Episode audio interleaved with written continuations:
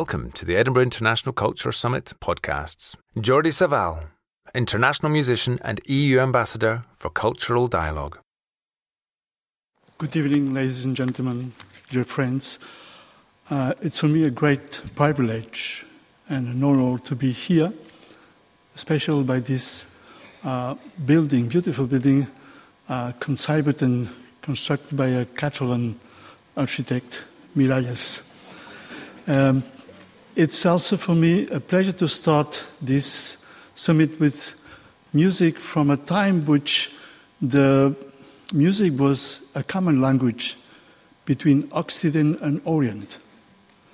In these early times, we use all the same monodic melodies, the same modes, the same improvisation on rhythmical, and we start to be different in Occident when we invented counterpoint and harmonies. That means from the end of the 14th century, our music has changed in, in the country. In Orient, they have continued to use the same modes. For this, in these uh, pieces that we have played, I have played some medieval music from France, together with Sephardic music and Ottoman music.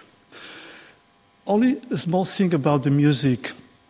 The music in many of these contexts was not like today a pleasure to go a concert, a static or something for um, to really make a, a big event. Music was something people need to survive. When a Sephardic family was expelled from Spain and has to start a new life in Istanbul, probably the music has helped these people to conserve hope, to start a new life. And every night when they've been together and they have sing these old songs, they have recovered peace in their hearts and have the energy to continue. It was the same probably from, from Scottish people or Irish people when they emigrate to the States and they take in the night the fiddles and a good beer and makes music and they have start to have again pleasure to continue and fight for their life. I think this is the big difference from the music, from this type of music, popular music, with the art music. The first music is music to help people to survive. And I think it's one of the important things today. Why, with the culture, we cannot resolve the problems of our time?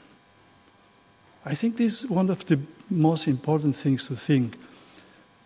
Only if we are able, with the culture, with the culture, with the arts, to resolve the problems, the culture of the art will be something alive.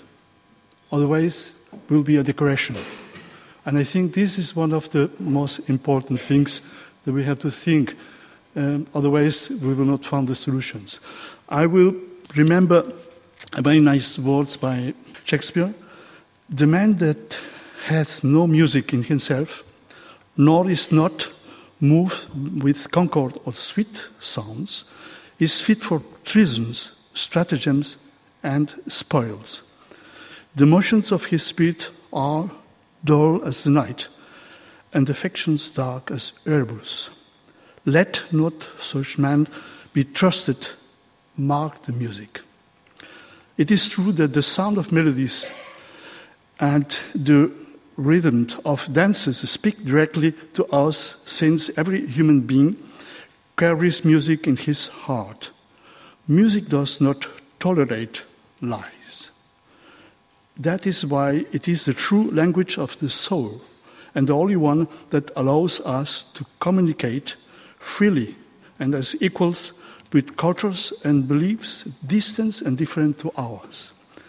Similar to the love, music is also the unique spiritual language capable to bringing peace to our hearts.